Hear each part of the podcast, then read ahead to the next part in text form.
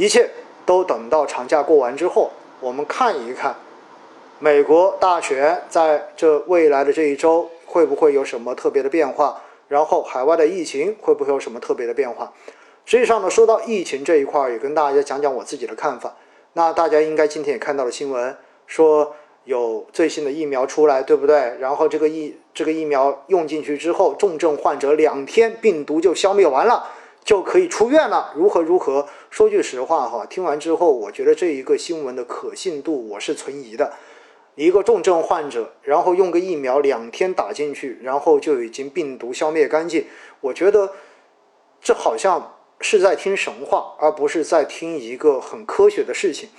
但是呢，我必须要表达这样一个观点，就是随着天气的这一种气温的降低，确实对于这种流行病、对于疫情的这一种蔓延或者反弹是有一定的这样的影响的。但是呢，我们知道现在不像今年的年头，那个时候基本上大家对于新冠病毒还没有非常彻底的研究，而且。对于它的一种传染性、致病性跟致命性，大家那个时候还没有一个非常清醒的认识。而且呢，其实新冠病毒说白了是一个叫做高致病性，但是低致死性这样的一个病，这样的一个病毒。因此，其实像这样子的病毒所造成的一个最大的危害，是在短时间之内对于医疗资源的挤兑，也就意味着医院。医疗资源在一个瞬间突然之间就被透支了，没有办法去承载这么多的病例集中的爆发。那但是呢，经过了今年，其实从二月份大家想想看看到现在，然后整整大半年这么多个月的时间之后，我觉得全球，尤其是我国，对于新冠的这一个疫情到底该如何控制，通过怎样的方式可以最有效的进行控制。大家心里面其实现在都是有数的，因此虽然疫情有反复，但是我并不认为这一波的疫情反弹会像二月份、三月份那样子造成那么大的恐慌。因此的话呢，我觉得前期尤其是上两周的外部的这一种资本市场，因为疫情的这个原因而出现的这种动荡，应该说很难再重复三月份当时的资本市场的那种走势。所以我觉得大家不用过于担心，而且现在确实各国的疫苗开发应该说都已经七七八八了，对吗？你包括像我国，其实现在很多的国有企业、事业单位，如果你真的要出国去公干的话，是可以在内部开始申请进行相关疫苗的一个注射注射了。也就意味着，虽然没有真正的对外进行这种疫苗的公布，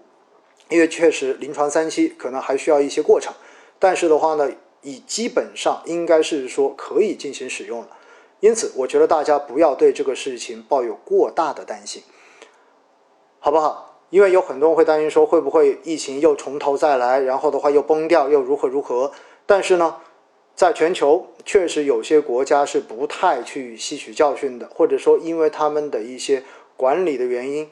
国内的一些基础设施的原因，而导致疫情没有办法得到有效控制。那么，尤其是像南美也好像南亚也好这些地方的这些国家，那我觉得对于他们来讲，疫情可能还是一个比较大的冲击。那么在这样子，在这些国家，如果疫情一旦还是没有办法得到有效控制，意味着他们国内的这种矛盾会进一步激化，而激化之后，很有可能会继续加大他们在未来对外甩锅的动作。哎，我说到这里，大家应该知道我说的是谁了，对不对？如果这种锅甩的过多，很有可能，确实在未来，我们的边境也好，然后国际的这种关系也好，还是存在着一些可能的不确定性，也就是我们说的黑天鹅事件。那么这些出来之后，有可能会对资本市场造成一定的冲击，所以这一点大家应该是要知道啊。那，嗯，还有人说川建国不是川建国哈，川建国那边主要是考虑的是大选。然后这一个疫情控制不了的话，一定不是他们，对不对？我觉得以美国的医疗的这种专业能力，只要他们想做，我觉得这个问题都不是问题。但是